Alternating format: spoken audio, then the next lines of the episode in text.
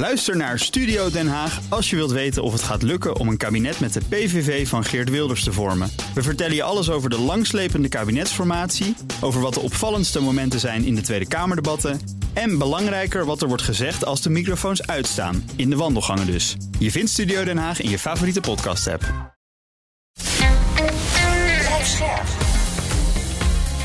BNR Nieuwsradio. Napleiten. Wouter Laumans en Christian Vlokstra. Ik ga met jou. Jij hebt tegen mij gezegd, we gaan all the way, we gaan van A tot Z. En Z betekent dus ook het appel. En toen dacht ik, deze man die deugt. Omdat hij met jou verder wil. Nee, maar die, die heeft A gezegd en die gaat ook B zeggen. Niet zozeer met mij, maar die is solide, weet je wel. Die heeft gewoon gezegd van luister, ik heb dat niet gedaan.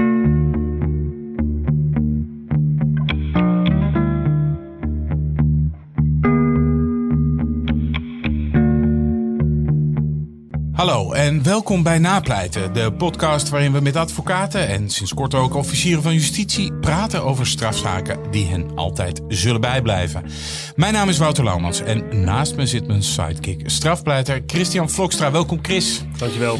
En even de huisregels. In deze podcast praten we over definitieve zaken en vanwege de zuiverheid behandelen we ook geen zaken waar jij, Chris Vlokstra, als advocaat enigerlei betrokkenheid bij hebt.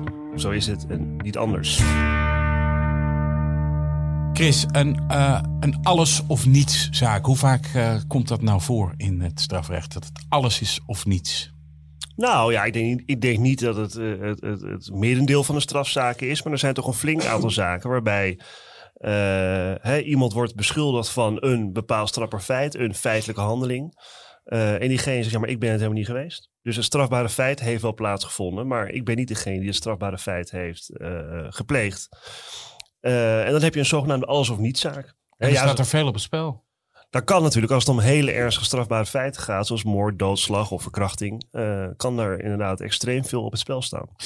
Ja, uh, dat is ook zo in de zaak waar we het vandaag over gaan hebben. Uh, die is de boeken ingegaan als die van de schietende Zwarte Piet. Ja, ik weet niet of je dat nog mag zeggen, maar zo, zo uh, staat die genoteerd op Google.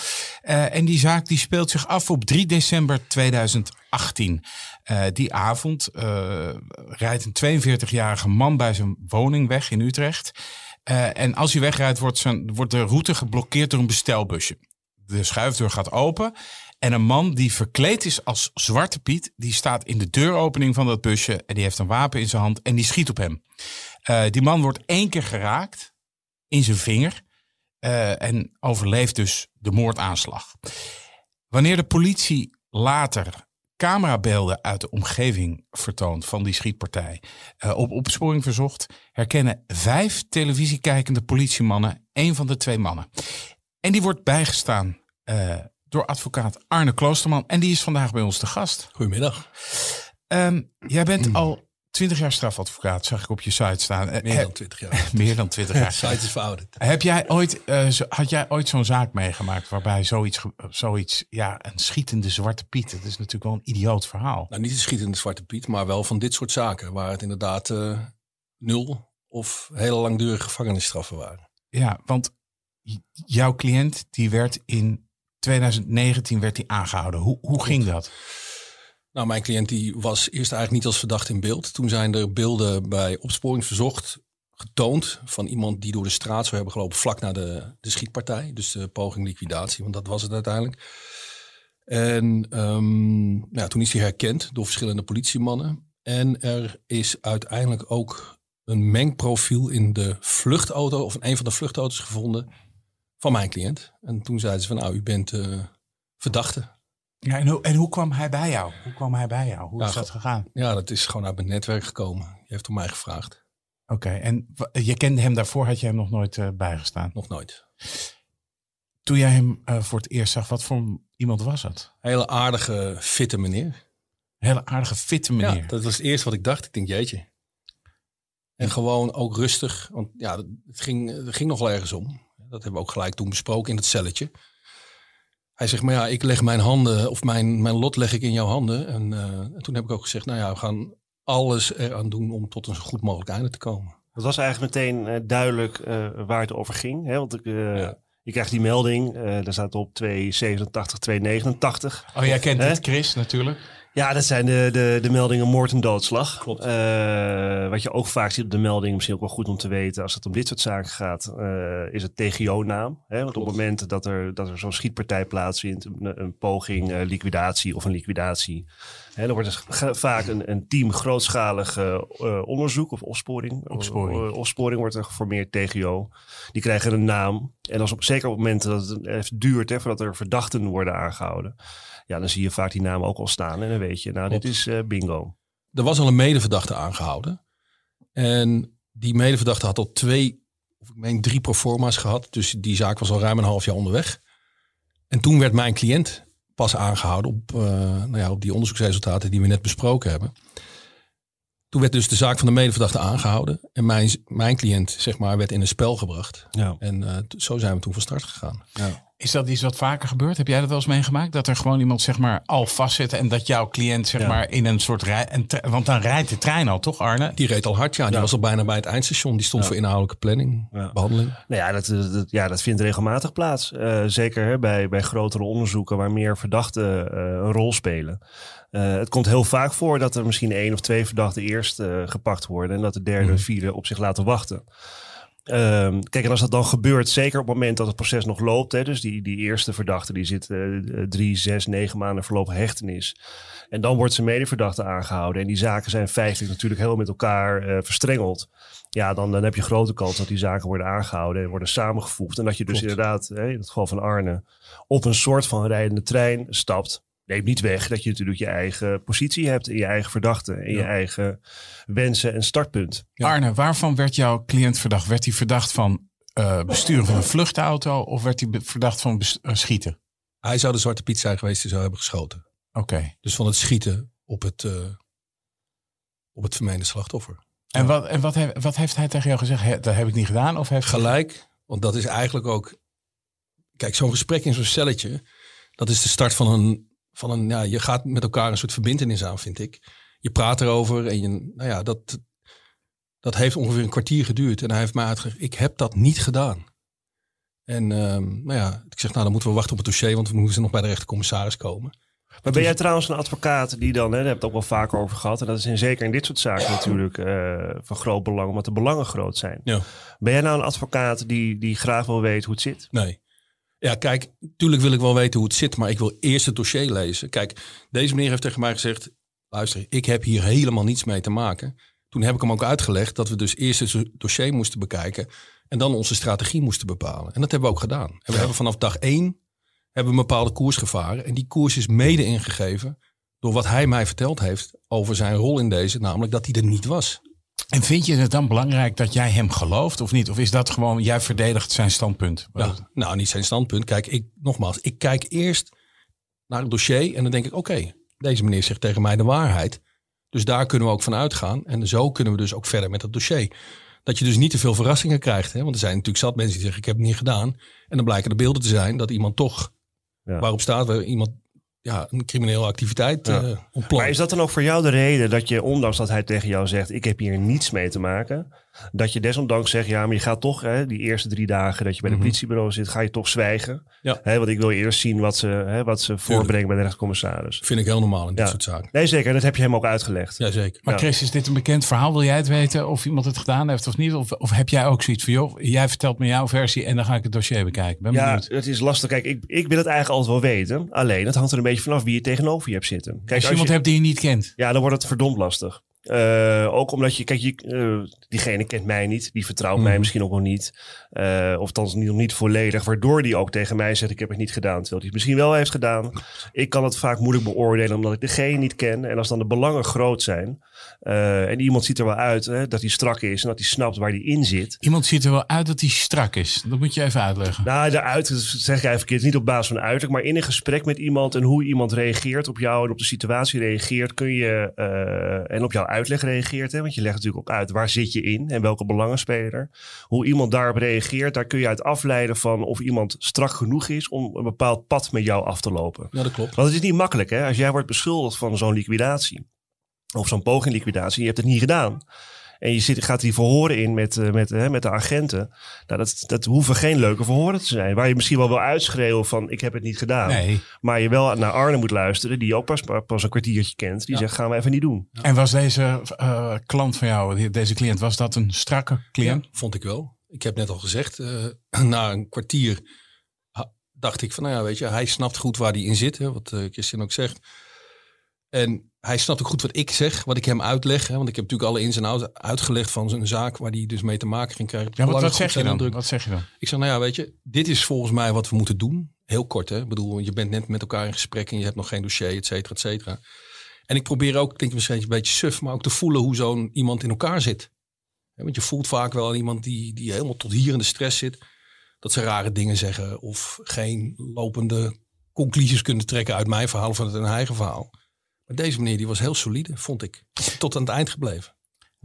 Hij was niet bepaald een onbeschreven blad. Hè? In 2000 is hij veroordeeld tot zes jaar voor het medeplegen van een poging tot moord. En in 2010 eh, was hij door een Belgische rechter veroordeeld voor vuurwapenbezit. Ja. We- weet jij dat op zo'n moment? Nee, wist ik niet. Oké, En wil je dat weten? Wil je niet weten van, joh, wie heb ik tegenover me zitten? Is dat een zware jongen of... Tuurlijk wil je dat wel weten. Maar in dat eerste, dat eerste, die eerste paar uur in dat eerste traject bij de rechtercommissaris, in die eerste verhoren tussen dat je hem leert kennen en de rechtercommissaris, dan weet je dat niet, want dan krijg je alles voor je voeten gegooid. Ja. Dat is het moment dat de politie de kaarten trekt. Ja, ja. En hoe deden ze dat in deze zaak? Wat, ging hem verhoren, neem ik aan? Nou ja, kijk, die politie zei heel simpel: luister, wij hebben verbalisanten die jou herkennen. Hè? En dat is op een basis van een foto vlak genomen na de liquidatie, poging liquidatie.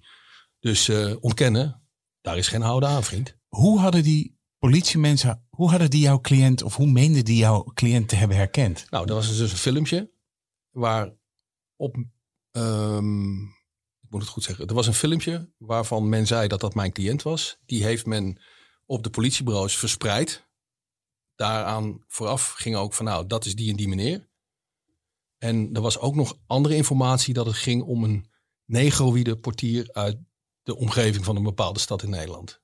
Ja, ja. Dat was er maar één. Want er werd ook gevraagd, hoeveel negroïde portiers zijn er in die omgeving? Nou, Dat werd gevraagd op opsporing verzocht. nou, niet op opsporing verzocht, maar dat, dat, uiteindelijk is dat naar boven gekomen. Hoe die sturingsinformatie tot stand is gekomen en wat de sturingsinformatie was. Ja, en dat was, Sturingsinformatie. Wat is sturingsinformatie? Nee, Daar ja. gaat hij, het belletje. Kijk, wat, wat, wat, eh, wat Arne omschrijft is hè, dus dat de, de politie heeft gewoon beelden van, eh, van een verdachte. Eh, ze hebben een idee waar die verdachte vandaan komt. In dit geval op plaats X. Dan sturen ze naar de plaatselijke politie van plaats X. Sturen ze die beelden. Eh dan sturen ze ook nog bij, eh, kennelijk in dit geval, van wij denken dat het die en die is. En hij is al een portier en hij is, hij heeft een negroïde uiterlijk. Ehm, en dan, ja, dan gaat de plaatselijke politie gaat kijken. Ja, zeker als het iemand is die ook wel in beeld is bij justitie af en toe. Eh, dan heb je natuurlijk de kans is natuurlijk groot dat mensen herkenningen gaan uitvoeren. En dit is kennelijk Ja. ook hier eh, gebeurd door verbalisanten. Ja. En waren er ook nog andere herkenningen? ja, er waren wat herkenningen uit zijn werkomgeving. En er was, nou niet van dat, dat waren de enige herkenningen van die beelden. Ja. En er was ook nog een gesprek geweest met een vriendin van mijn cliënt, die, waarin mijn cliënten, of sorry, waarin de vriendin van mijn cliënt van mijn cliënt zou hebben gehoord van ja, nee, natuurlijk ben ik dat. Hè, dus die, werd, die confronteerde hem ook met die beelden. Oké. Een afgeluisterd gesprek. Nee, is geen- nee, dat was geen afgeluisterd gesprek. Zij is gehoord door de politie in een politieauto. Toen heeft ze dat gezegd. Dan ligt er wel wat, lijkt mij. Vond ik ook. Ja, hoe zit je dan? Ja, nog steeds rustig. Want eh blijf altijd rustig.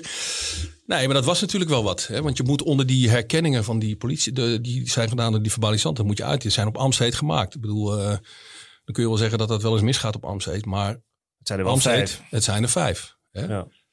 Dus dan moet je gaan ehm, kijken, wat is nou de kwaliteit van die herkenningen? Is die betrouwbaar? Nou, en die was niet betrouwbaar volgens ons. Al gelijk bij de rechtbank. Oké. Maar mag ik even terug naar die verhoorperiode? Hè? Want kijk, je gaat dan met hem die verhoren in. Hij zegt tegen jou in het voorgesprek eigenlijk van ik heb er niets mee te maken. Eh, dan word je natuurlijk geconfronteerd ehm, met dat bewijs, de herkenningen van verbalisanten, eh, de herkenning van iemand uit zijn omgeving. Ehm, maar die verhoren, ja, die, die passeren ook en dan ga je weer met elkaar in gesprek. Hoe zijn die gesprekken verlopen? Want je krijgt toch wel informatie waarvan jij misschien als advocaat wel denkt van ja, eh, vriend, je kunt wel zeggen tegen mij, ik heb het niet gedaan. Ja, maar die, die voer ik niet tijdens die eh, verhoren met mijn cliënt. Nee. Want ik ga ervan uit dat alles wat ik daar bespreek, dat dat afgeluisterd wordt. Zeker in dit soort zaken. Ja. Maar ehm, ik blijf natuurlijk wel tegen hem zeggen, ik zeg, luister, dit is vervelend. Hè? Er komt waarschijnlijk nog meer aan. Blijf rustig en zeg niks. Pas op het moment dat ik zeg dat we wat gaan verklaren, dan kan dat. Maar niet nu. Laat je niet gek maken. En dan kon je bij de rechtercommissaris. Ja, die eh, zei meneer Kloosterman, het is leuk wat hij allemaal zegt. Maar eh, er zijn vijf herkenningen van verbalisanten. We hebben een verklaring van een getuige dat de vriendin van mijn cliënt, een vriendin van mijn cliënt. En ehm, er was een mengprofiel van een vluchtauto. Dat zijn voldoende ernstige bezwaren, zoals jij weet. En zeker in dit soort zaken. Dat lijkt me, eh, Chris, als jij. eh, eh, nu kijk ik even naar de juridische expert. Eh, dat lijkt mij. eh, Ja, een- dat, dat, dat ziet er- dat is, dan dan moet je van ver komen, om het zo maar eens even Dat te ziet er zeggen. op eerst gezicht uh, buitengewoon lelijk uit. Hè? Ik bedoel, vijf herkenningen van agenten. Nou, dat is al heel vervelend. Uh, een getuigenverklaring van iemand in jouw omgeving... waar tegen je gezegd zou hebben dat jij op die beelden staat. Dat is ook uitermate vervelend. Slecht, ja. En als dat ook nog, kijk, zo'n een, een DNA-mengprofiel... Hè, zeg maar in een vluchtauto hoeft niet uh, dodelijk te zijn... of doorslaggevend te zijn. Maar ja, het vult, het, uh, het vult die herkenningen en, en die andere bewijsmiddelen wel lekker in, zeg maar. Lekker aan. Ja, wat ik dus dan sta, je, dan sta je er beroerd voor. Ja, maar wat ik vond ook in deze zaak... het signalement van de schutter was niet mijn cliënt. Wat was het signalement? Zwarte Piet? Het was een Zwarte Piet. Het was een gesmink, gesminkte blanke Nederlandse man met een tenger postuur. Nou, dat was hij niet. Ik zei net niet voor niks. Hij ziet er fit uit. Mensen kunnen mij niet zien, maar hij was breder dan ik. En net ja. zo groot. Van 1,70 meter, zei uh, het slachtoffer. En had groene ogen. En dat benoemde die specifiek. Hij had groene ogen. Ik keek hem aan, hij had groene ogen. Nou, het Hof heeft ook gezegd, en het zag de rechtbank ook, dat het signalement helemaal niet klopte. Nee. Want mijn cliënt had bruine ogen. Ja. Is eigenlijk ooit, dat vraag me. Ja, kijk, ik bedoel, ik weet dat het in strafzaken niet altijd een rol uh, hoeft te spelen, maar ik ben er toch altijd heel benieuwd naar. Is duidelijk geworden waarom uh, dat slachtoffer beschoten was? Niet dat ik weet, want dat dossier was ook helemaal niet zo heel dik, vond ik.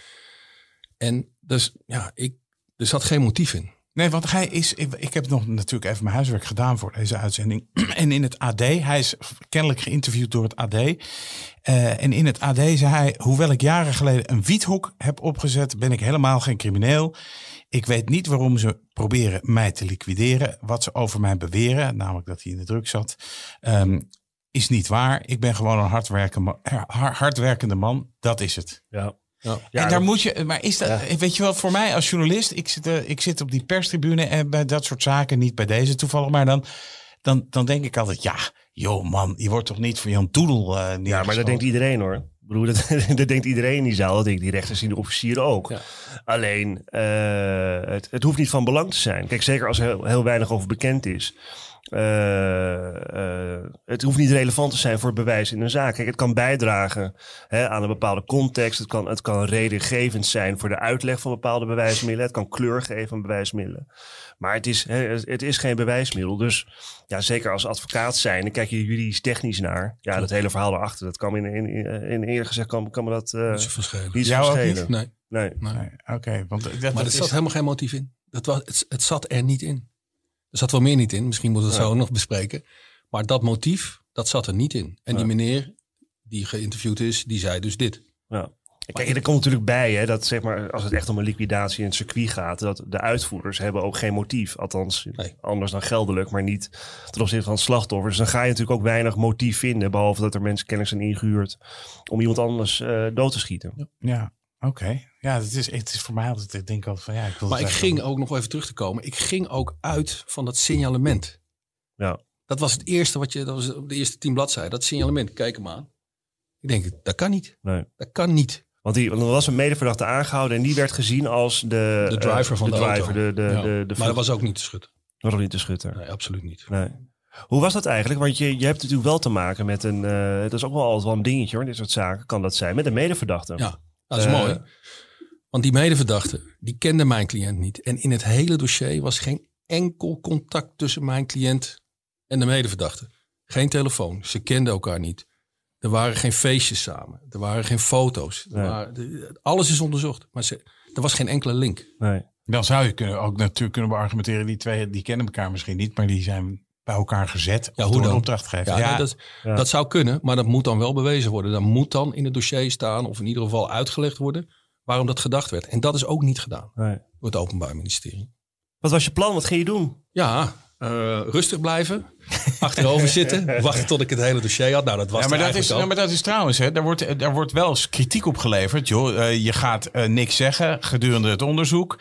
Eh, dan ga je even kijken wat er in het dossier eh, staat. Eh, en vervolgens ga je je cliënt door dat dossier heen laten laveren met verklaringen. Ja, dat klopt. Maar ik vind ook dat je als verdachte en advocaat van die verdachte eigenlijk bijna de plicht hebt om eerst te wachten in dit soort zaken totdat alles er is.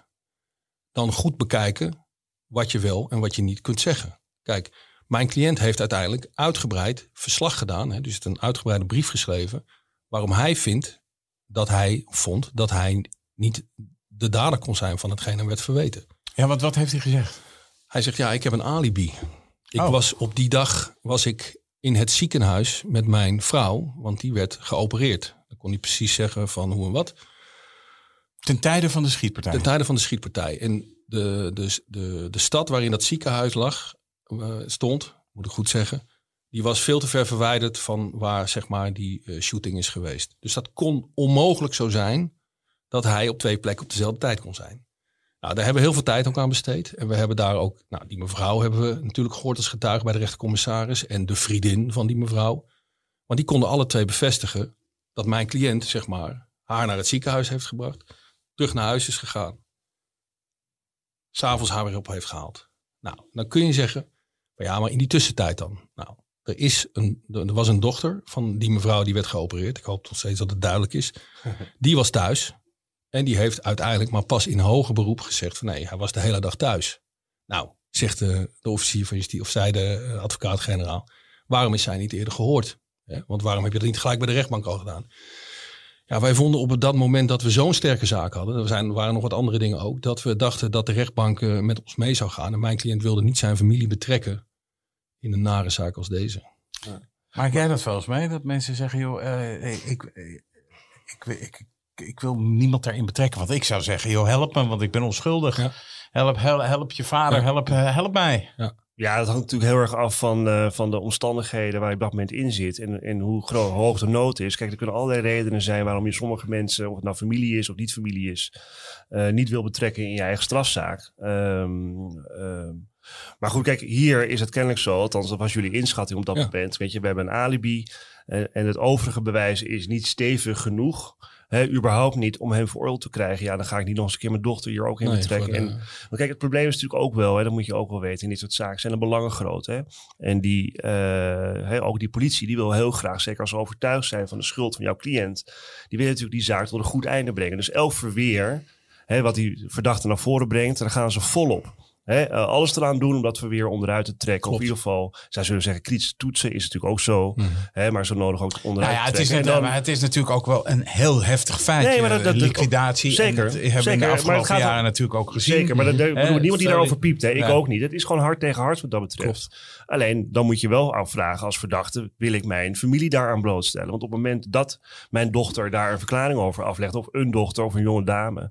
ja, die kan best wel eens daar een Dat was toen beetje... minderjarig nog. Precies, dan krijg je best wel wat gedoe aan je... Aan je En je moet ook weten dat we een deskundige hebben ingeschakeld om te kijken naar de betrouwbaarheid van die herkenningen door die verbalisanten. nee, precies. Want wat, wat, hoe, En wat was je plan daarmee? En die was, Ja. eh, nou dat, dat was natuurlijk, dat weet jij ook, dat moet dan op dat moment gebeuren, want anders dan zijn die herkenningen zijn 100% bewijs. ja. Nou, en die man, Dat die- snap ik niet helemaal. nou ja, als een verbalisant zegt van ja, dat is Wouter Laumans, Ja, dan is dat Wouter Laumans. Ja. Op Amzeet. oké.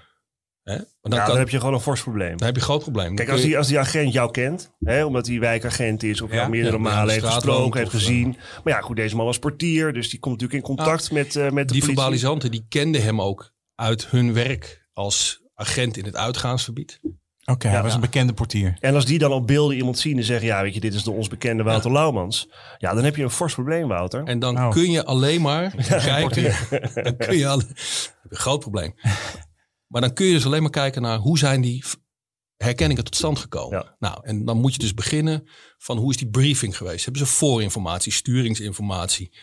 Heb je al gedaan. Hebben we al gedaan. Hebben we Die- al uitgelegd. Ja. Eh, en, nou, en dat bleek dus. Dat bleek dus te rammelen. Want er werd eigenlijk gezegd van ja, dat is hem. Kun je, hem even kun je dat nog even accorderen? Ik zeg het een beetje gechargeerd. Mhm. En voor die herkenningen, daar zijn bepaalde processen verbaal voor. Hè. Die zijn daarvoor geschreven. Daar gaan, dat is gewoon een vink, dat is een lijstje wat die mensen af eh, moeten lopen. En ook die hadden ze niet gebruikt. Dus er zaten wel wat haken en ogen aan, aan de kwaliteit van die herkenningen. En dat had die deskundige al in eerste aanleg gezegd. Er zat licht in de zaak. Zo, Ja. vond ik. Hè. Dus het element klopt niet. Mengprofiel, alibi. Want dat alibi was ook niet zomaar. Hè. Maar had hij hoe kwam dat mengprofiel in die auto? Ja, daar heeft hij geprobeerd een antwoord op te geven. Want dat is natuurlijk ook, ja, hoe komt u eh, DNA dan in- die auto? Nou ja, de, de- In een vluchtauto. in een vluchtauto. Nou ja, weet je. Hij heeft dat probeert dan te reconstrueren. Nou, dat wordt altijd, politie schiet daarop. Die zegt dan van ja, nee, dat, eh, wie was dat dan? Met wie je gereden hebt? Van wie je die auto hebt geleend? Dat soort vragen krijg je dan allemaal. Hij had wel in die auto gezeten. Mijn, mijn cliënt heeft geprobeerd te reconstrueren of hij in een soortgelijke auto heeft gezeten. En toen kwam hij met een verhaal dat hij een keer op een festival iemand had ontmoet. En dat hij, nou ja, hij wist het dan niet zeker, maar het zou kunnen zijn dat hij mee teruggereden is, et cetera, et cetera. Nou, dan moet je, dan moet ja, nou ja, je hebt, Ja, maar dat kijk, de officier ik- van justitie ook. Ja. Maar hij probeert dat te reconstrueren hè, en hij probeert daar een verklaring voor te geven. En wat doen wij vervolgens? Dan houden wij natuurlijk dat hele DNA-materiaal tegen het licht. Zeker als het gaat over een mengprofiel. Nou ja, we kunnen uren over praten hier. Over eh, sleeptheorie, eh, vermenging, van, eh, Ja. vermenging van DNA-sporen, noem maar op. En dat heeft ook bij... Dat, en, en kijk, zo'n mengprofiel is, heeft ook niet al te veel waarde. Nee. Wel als het samen is met allerlei andere dingen. Maar er was hier geen wapen gevonden. Ze hebben onderzoek gedaan in de huizen waar mijn cliënt verbleef. Die hebben de boel opengebroken. Er was geen wapen, helemaal niks. Hij had geen dure spullen. Hè, want de meeste mensen die liquidaties plegen, die krijgen er nog wel wat geld voor. Geen direct bewijs met de, met de, met de medeverdachten. Er zijn op de hulzen geen DNA aangetroffen. hè. Die hulzen zijn gevonden op straat. Ik geloof twee of drie. Geen DNA van mijn cliënt op die hulzen. Wel van iemand anders of gewoon helemaal geen DNA? Volgens mij van helemaal niemand. Maar dat durf ik niet meer helemaal met zekerheid Toch? te zeggen. En dan ga ik, eh, ga ik toch even. Toch komt deze zaak dan over op mij als zo'n zaak waarin eigenlijk helemaal niemand het achterste van zijn tong laat zien. En daar heeft de rechtbank het dan maar mee te doen. Want eh, de, het slachtoffer vertelt niet eh, wat en hoe. Eh, de Mijn cliënt heeft wel verteld wat en hoe. Hè? Oké. Want, heeft hij, want op welk moment heeft hij eigenlijk zijn verhaal dan gedaan? Nou, Eh, vlak voor de inhoudelijke behandeling. Vlak voor de inhoudbehandeling. Ja, En tot die tijd heeft hij... Nou goed, hij heeft altijd vastgezeten. Ja. Eh, Ja, hij heeft drie jaar, eh, twee jaar vastgezeten, geloof Ja. ik, in totaal. De inhoudelijke behandeling Wat, bij de rechtbank of bij het hof? bij de rechtbank. Ja, dat was er één. Want er zaten... Want jij had, eh, jij had je huiswerk gedaan, zeg je? Zeker, zeker. En jij denkt, nou, Dit wordt hem, dacht ik. Hè, Mag, ja, maar het is ook, mag ik ook even vragen, Arne, hoe jij daarmee omgaat? Want dat, dat ken- herkennen wij eh, als advocaat in dit soort zaken ook wel. Hè? Kijk, zeker op het moment dat je iemand hebt die zegt ik ben onschuldig. Het bewijs is niet overweldigend, misschien wel lelijk, maar je hebt ook echt wel argumenten. mhm. Ehm, eh, en hij zit wel heel lang vast. Hè? Negen Ja. maanden, zes, negen maanden, misschien wel twaalf maanden, totdat de inhoudelijke behandeling was. Wat, wat, hoe, hou jij zo iemand, jou om het zeg maar, te zeggen, rustig tussen aanhalingstekens? Door regelmatig te bezoeken Ja. en de voortgang te bespreken en naar hem te luisteren. Kijk, jij weet ook, denk ik, net als ik, dat verdachten die zitten in een soort mantra in hun hoofd. Tenminste, laat ik het voor mezelf zeggen. Mensen vertellen de hele tijd hetzelfde. Ah, maar het zit toch zo, het zit toch zo, het zit toch zo. En dan moet ik weer uitleggen wat we hier ook allemaal bespreken. En dan zeggen ze, ja, wat denk je? Ja, ik zeg, ik vind dat jij moet worden vrijgesproken op basis van deze argumenten.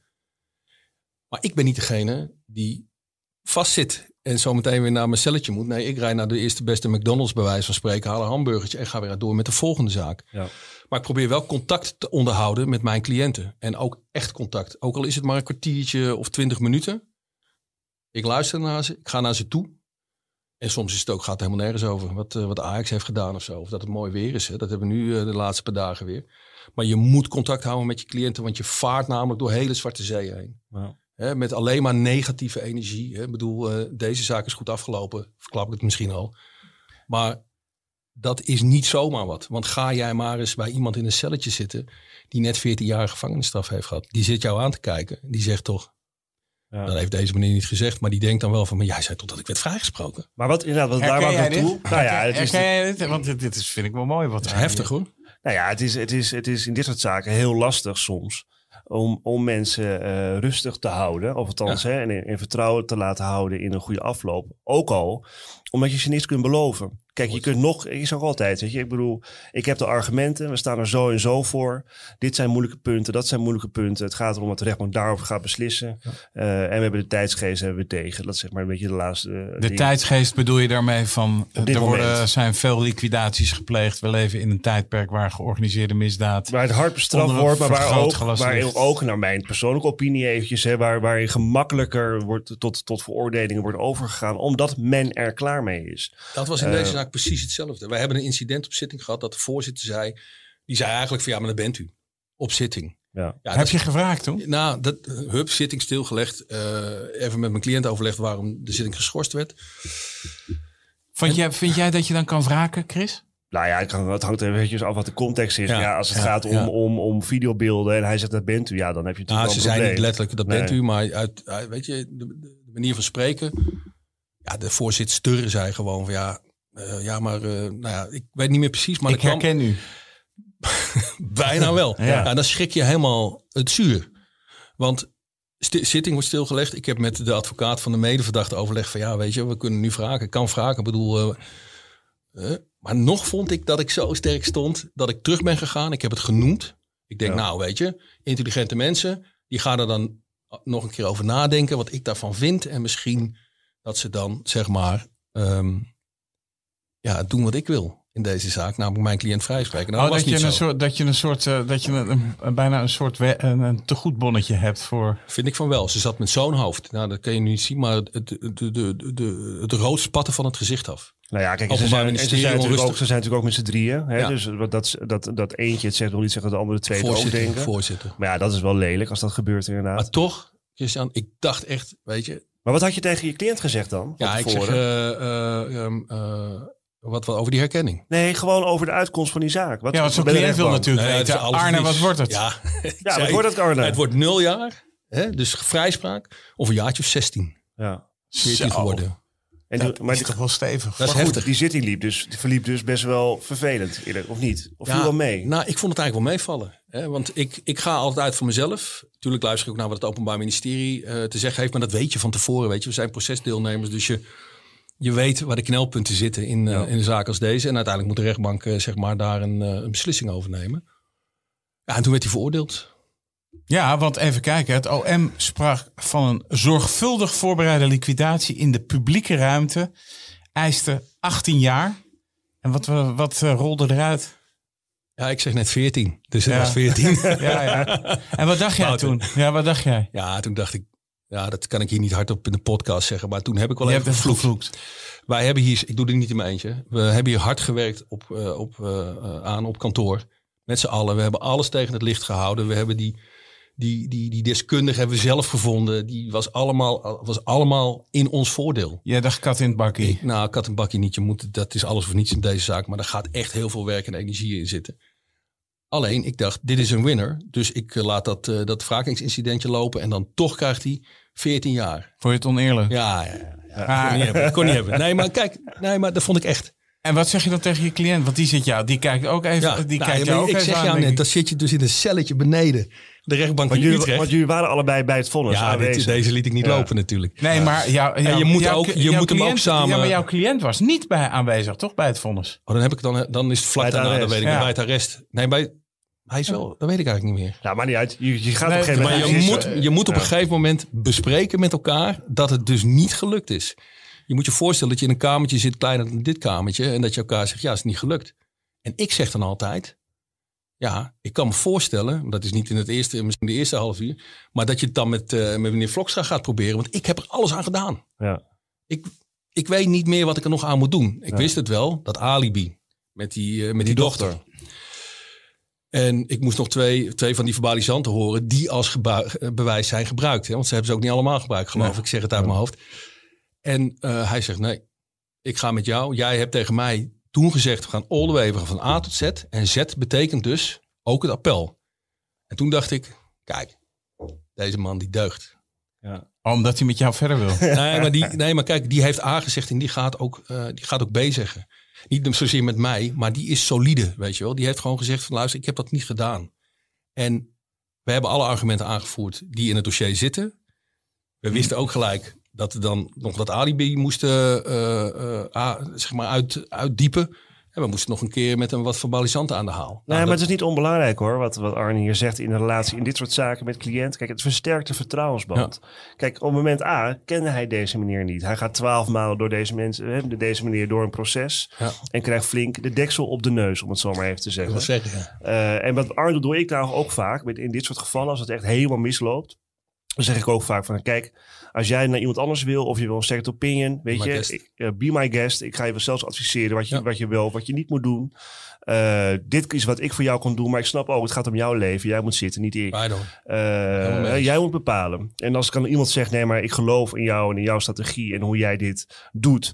Ja, dat versterkt natuurlijk ook dat, die vertrouwensband. Die werkt over en weer. Hè. Dat is mijn vertrouwen in hem, maar ook Ja. mijn, zijn vertrouwen in mij. Ehm, ja, dan ga, je, dan ga je vol energie en goede moed Ja. toch dat hoge beroep in. Ja. En hoe ging het hoger beroep? Uitstekend. Nee, maar kijk, weet, Nee, je, wat ik- ik, nou, maar weet je wat ik ook denk? hè? zo- ook maar gehad. wat ik ook in, denk in zo'n zaak. Zo, er is iemand eh, neergeschoten, dat is serieus, weet je wel. Dat lijkt me, eh, dat is heftig. ja. Eh, daar, heb is je ook heftig. daar heb je ook mee te maken. Het heeft er in heftig. elk geval alle schijn van dat dit zich eh, afspeelt in het criminele milieu. Mhm. Dus dat lijkt me ook een moment dat je soms misschien wel even denkt... nou, eh, dit eh, is een heftige aangelegenheid, om het zo maar eens even te Dat zeggen. is het ook. Ja. Ik, ik bedoel, ik ga, daar ga ik eh, helemaal niet licht mee om. Zeker niet. Nee. Eh, Maar je kan ook wel relativeren. Want kijk, weet je, dit is een poging liquidatie waarbij iemand uiteindelijk in zijn pink is geschoten. Nou, maar diegene die heeft wel, tenminste van wat ik zo las, diegene heeft daarna last van angststoornissen. Dan Nee, is het nog een heel ingrijpend iets. Nee, maar ik wil, dat, ik wil die ervaring ook niet, eh, niet wegwuiven of bagatelliseren. Maar het is toch iets anders dan eh, de liquidator die per vergissing de onschuldige persoon Ja. neerschiet. All in the game? Nou, het, het klinkt wel heel lelijk. Alleen, kijk, iedereen weet wel in dit soort dossiers, weet je, die in circuit spelen. Ja, dit is part of the game. En daar wordt, dat maakt het niet minder ernstig, maar daar is dan minder emotie bij. Omdat het gewoon, ja, dit is gewoon how it works. Ja, Dat klopt, dat klopt. Maar het zijn natuurlijk, dat, die liquidaties, dat is natuurlijk schering en inslag tegenwoordig. Is echt Ja, verschrikkelijk. het is vreselijk. Ik bedoel, laten we eh, duidelijk zijn. Het hoge beroep. Ja, ja eh, wij hebben al heel snel, maar dat is een beetje technisch, bij, de, bij het Hof gevraagd om onderzoekshandelingen. Zeg maar voordat er nog een eh Zijn jullie in beroep gegaan of het Hof? Of het eh, oh, eh, sorry, OM vond te sorry. lage, te lage straf. En die wilde volgens mij 18 jaar, dat zeg ik weer uit mijn hoofd. Die zijn ook in appel gegaan. En wij hebben gelijk gezegd, wij willen die verbalisanten horen. En we willen de dochter van die mevrouw horen over het alibi. En dat is gebeurd. En om met die verbalisanten te beginnen, dat was zo mooi. Want wij hadden het deskundige rapport. En dat, dat, dat deskundige rapport, dat is een moeilijk woord blijkt. Die, dat gaf precies aan langs welke lijn die herkenningen moesten. En wij hebben daar nog eens wat extra vragen naar, of, eh, aan besteed. Door aan die mensen te vragen van ja, hoeveel van dat soort portiers kende jij nou in die omgeving? Gewoon nog een keer laten herhalen. Dat helpt soms ook. Nou, één, zei die eh, mevrouw. Ik wist van tevoren om wie het ging. Ja, daar ben je er da- al. daar ben je er. Ah, dat wist je op dat moment. Nee, maar als iemand dat zegt, als iemand zegt ja, ik wist ervoor om wie het ging. Dan is die hele herkenning is niets meer waard. En de AG die erbij zat, stelde geen enkele vraag. Toen hebben we dat meisje gehoord. Nou, dat was Zijn dochter? zijn do- nou, dat is de dochter van zijn vrouw. Stiefdochter, Stiefdochter, moet ja. je dan zeggen. Dat was solide, want die kreeg toch een partij vragen van de raadsheer-commissaris over zich heen. Zo van, eh, hoe vaak heb je vooroverleg gehad en heb je de advocaat hierover gesproken? Zit gewoon bij, hè? Ja. Hè, Word je verdacht gemaakt. ja, dan word je, dat, dat is gewoon, eh, dat, Ja, maar ik vind het ook een logische vraag hoor. nou, doe dat dan wat fatsoenlijker, hè? Ja, kijk, het gaat, het gaat vaak om de bejegening. Hè? Ja. Eh, het is vaak de bejegening tegen, de, tegen de getuigen. Ja, maar ik snap die, wel dat eh, zo'n dat zo'n raadsheer-commissaris wil weten van... joh, is dit allemaal van tevoren eh, voorgekookt? Nee, Dan moet, maar dat dan moet, je- jij, moet jij aan een ver- verbalisant vragen. Die jij hoort als getuige in de strafzaak. Wordt gelijk, die vraag die wordt eigenlijk gewoon eh, tegengehouden door een rechtercommissaris. Kijk, de, de- de- niemand heeft moeite, ook wij niet, met een kritische ondervraging Nee. door rechters. Alleen op het moment dat er gewoon duidelijk met twee maten gemeten wordt. Ja. De belastende getuigen die worden met een, eh, met een handschoen, een fluwelen handschoen aangepakt. Ja. De ontlastende getuigen die worden gegrild. Ja, dat geeft gewoon niet een heel prettig gevoel over hoe iemand eh, in de wedstrijd staat, zeg maar. Maar zij deed dat zo goed. Daar hoefde je bijna niets meer aan te doen. Die dochter. Zij vertelde dat verhaal, hoe dat was gegaan op die dag. Zij heeft inderdaad gezegd, nee dat klopt, want we hebben het thuis nog over gehad, ook na die tijd. Dus eh, met, met mijn moeder en want mijn vader, dus, dus mijn cliënt die had gezegd van nou, je wordt gehoord als getuige en je vertel wat je weet. Hè? Dus niet van je moet dit of dat of zus of zo vertellen. dat was een verklaring die klonk als een klok. En die AG die erbij zat, hè, dus de officier van justitie en hoger beroep, die stelde geen vraag. Ik denk, krijgen we nou dan? Ja. Hè? Want die vond het, eh, dat alibi waarschijnlijk, eh, die wilde dat van tafel vegen. Nou, dat, eh, ja, nou goed, het is goed afgelopen voor mijn cliënt. Maar zij weerde zich echt kranig. Een zuivere verklaring, loepzuiver. Daar konden we echt wat mee. En dat heeft het Hof ook gewoon gevolgd. Want, Hij is vrijgesproken. zo, Ja, dat was wel even... Ik zat in de auto, ik denk, wow. je werd geweld. Ja, nou ja, weet je, ik was, eh, ik zat, was onderweg naar een andere zaak. En we waren niet, eh, eh, we hadden afgesproken dat we niet naar het arrest, eh, dus niet naar de uitspraak gingen. En hij staat nog wel steeds vast. Ja, ja, nee, nee. Oh, ja, je- vergeten, vergeten. Je hebt gelijk. Goed dat ik er ben. Hè? Ja, heel goed. Zo van dat soort zaken. Nee, ik zat in de auto en toen werd ik gebeld door een journalist. Wouter, ja, het was niet jij niet, maar Nee, een andere journalist. ik heb deze zaak En niet die zei tegen mij van, eh, ja, eh, eh, uw cliënt wordt morgen vrijgelaten. Ik, zit- toen dacht ik, yes. Dat voor arrest, voor uitspraak. Want het hof heeft geraadkamerd waarschijnlijk op dezelfde dag. En een dag later was hij buiten. Helemaal Oh, dat- geweldig. ja, Zo dat- was hij dat- gegaan. ja, nou dat- weet ik het dat- dat zijn de Ah, dat was echt geweldig. Ja, even voor de duidelijkheid voor de, voor de Ja, ik snap luisteraar. je. Ja, Nee? ik snap het. Nee, maar voor de luisteraar. Nee, kijk, maar kijk, iemand, ben die, onwetend. Ja, iemand zit vast, eh, hè, ook in dit hoge beroep. Ja. Er vindt een inhoudelijke behandeling Nou, ik plaats. Er is toorpleidooi. En dan heeft het Hof gaat in principe over twee weken of vier weken. Maar hè, standaard twee weken gaan ze uitspraak doen. Ja. En dan moet je dus die twee weken wachten in je celletje. Hè, om te kijken van wat gaat er gebeuren. Maar als het Hof al meteen eigenlijk tot de conclusie komt. Wij gaan sowieso tot een vrijspraak komen. Nog even los hoe we dat helemaal gaan formuleren over twee weken in een arrest. Ja, dan kunnen ze besluiten om iemand meteen in vrijheid te stellen. En dan word je dus, dan krijg je gewoon bericht. Ja, uw cliënt, hè, de voorlopige hechtenis wordt opgeheven. Uw cliënt wordt in vrijheid gesteld, terwijl je nog geen eindbeslissing hebt. Ja, en dat zijn natuurlijk de momenten eh, die geweldig Sky zijn. high. Dus Ja, niet advocaat. Arne Kloosterman zat vispumpend achter, de, achter het stuur. Ja, zeker. Meteen, zeker. net, meteen aan de McDonald's afgeslagen. Ja, ja, nee, toen mag niet meer van de diëtist. Maar- nee, maar dat was ook... En toen belde... Want het was s'avonds en eh, dan dan wordt hij losgelaten. En de dag daarna had ik hem aan de lijn na, jongen. Dat is, dat, is, dat is ook feest. Snap je? Dat is de tegenhanger van wat ik net vertelde. Als je iemand moet vertellen of moet bespreken... dat hij 14 jaar gevangenisstraf heeft gehad. Ja. En wat kreeg zijn medeverdachte in? Eh, Zijn, die ging wel eh, in hoger Je moet te goede houden, die is veroordeeld. Ook als de chauffeur van de... eh, Vluchtauto? eh, de Volkswagen Transporter. En ja, in ieder geval de Volkswagen Transporter waarmee waaruit geschoten is. Maar die had ook nog wat andere dingetjes. Ik geloof dat die, maar dat, ik weet 12 dat jaar, niet. toch? 12 of 8. Maar die heeft nog een forse straf gekregen ook, ja. ja. Zo, Dus die herkenning was wel goed. Ongelooflijk. Ja. Arne Kloosterman, dankjewel eh voor dit eh, verhaal. Ik kan er uren over vertellen. Dankjewel.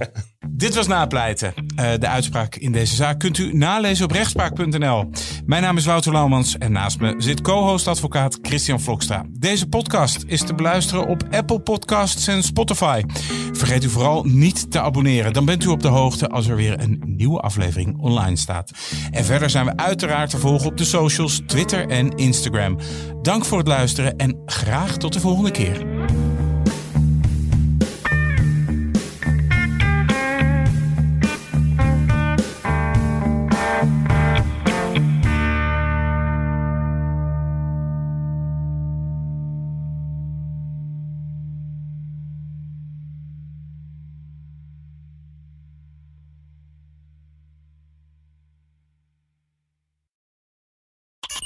Bas van Werven vind je in de BNR-app. Ja, je kunt live naar mij en Iwan luisteren tijdens de ochtendspits. Je krijgt een melding van Breaking News. En niet alleen onze podcast Ochtendnieuws, maar alle BNR-podcasts vind je in de app. Download nu de gratis BNR-app en blijf scherp.